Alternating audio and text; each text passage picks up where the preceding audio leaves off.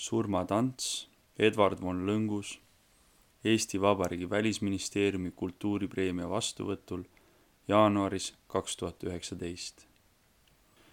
meile ei meeldi surmast rääkida. meile ei meeldi surmale mõelda.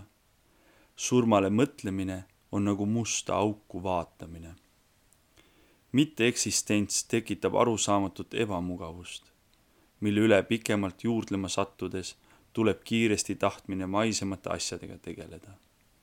sellegipoolest on vajalik sellest kõneleda, sest surmatants on praegu aktuaalsem kui kunagi varem inimajaloos. viissada aastat tagasi Bert Notke poolt maalitud Niguliste kiriku surmatants kõneleb inimeste heitlusest surmaga. Nende päritolust või maisest staatusest hoolimata tirib surm kõiki ühtmoodi tantsule. Inimesed maalil seisavad aga justkui kohtumishetkest rabatuna ega paista omavat erilist indu vikatimehe tantsuga kaasa minna. tänapäeva surmatants käib teisiti. tänapäeva surmatants on fanaatiline reiv kus inimene vihub pöörases hoos tantsu surmaga käsikäes. inimene ja surm on osutunud suurepärasteks partneriteks. surm lõikab nüüd suurema kaarega kui kunagi varem, kuid vikati asemel on tal palju moodsamad vahendid. moodne surm on industrialiseeritud, mehhaniseeritud, kalkuleeritud, muudetud tehasteks, masinateks, numbriteks ja kasuteguriteks surma pakendatakse ja turundatakse. seda ostetakse ja müüakse ja vahendatakse. surma pritsitakse põldudele, lõigatakse raiesmikel, heidetakse ookeanidesse ja paisatakse atmosfääri. surmatööstus töötab täistuuridel.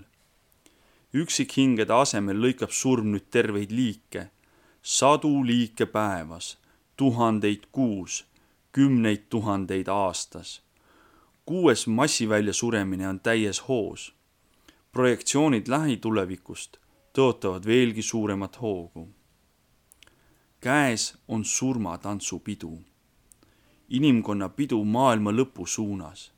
see pidu on korraldatud meie poolt ja meie auks. kõik on kutsutud ning keegi ei pea lahkumise pärast muretsema.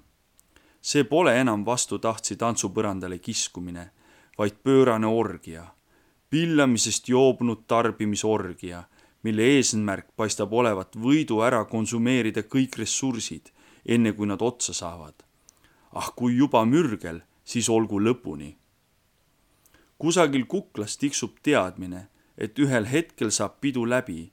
meie poolt valla päästetavad muutused pööravad pea peale kogu senise elukorralduse, tekitavad igaldust, nälga, haigust, vaesust ja konflikti saabub aeg, mil surmajärg jõuab ka inimliigini. õhtu lõppedes tantsib aukülalisega peoperemees isiklikult. ehkki keegi ei taha veel mõelda pidutsemise lõpule, on kellaosutid ohtlikult kiiresti lähenemas keskööle ning lubatud valss ei kannata enam pikalt oodata. naiivne oleks arvata, nagu oleks Eesti kusagil turvaliselt kaitstud nurgataguses, mis neis protsessides ei osale maakera on ümmargune, sellel pole nurgataguseid. iga punkt kera pinnal on käsitletav selle keskpunktina. Eesti loodus pole globaalses ökosüsteemis vähem osaline kui Brasiilia vihmamets. iga siinne puu ja taim on samasugune sõdalane kliimamuutuse vastases sõjas nagu kõik teised puud maailmas. kuidas on see siis endiselt võimalik, et olles täielikult teadlikud käimasolevast ökoloogilisest katastroofist, vaidleme me endiselt selle üle, kas maha võtta veel rohkem metsa, ehitada tselluloositehaseid või raiuda uusi raudteekoridore. kuidas on võimalik, et isegi inimkonna jätkusuutlikkuse kahtluse alla seadmine pole piisav argument surmatööstuse piiramiseks?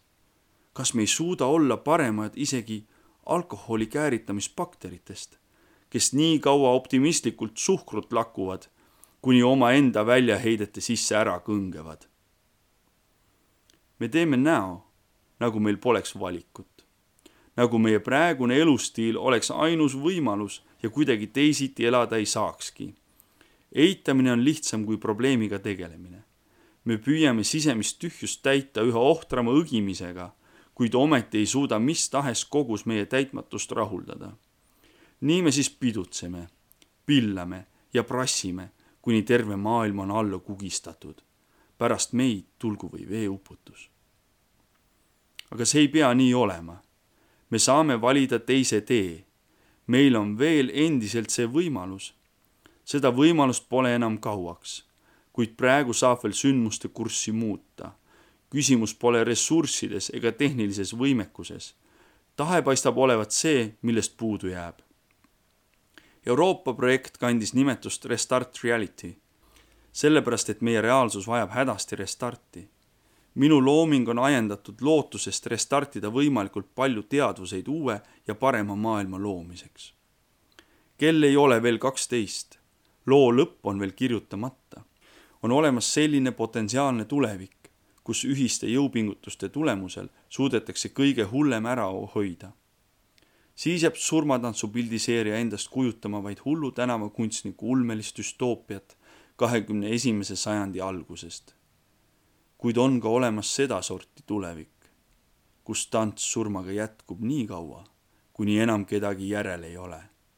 sellisel juhul jäävad surmatantsupildid majaseintel illustreerima ajaloolist tõde, pajatades tühjadele tänavatele lugu inimkonnast ja tema kurvast saatusest.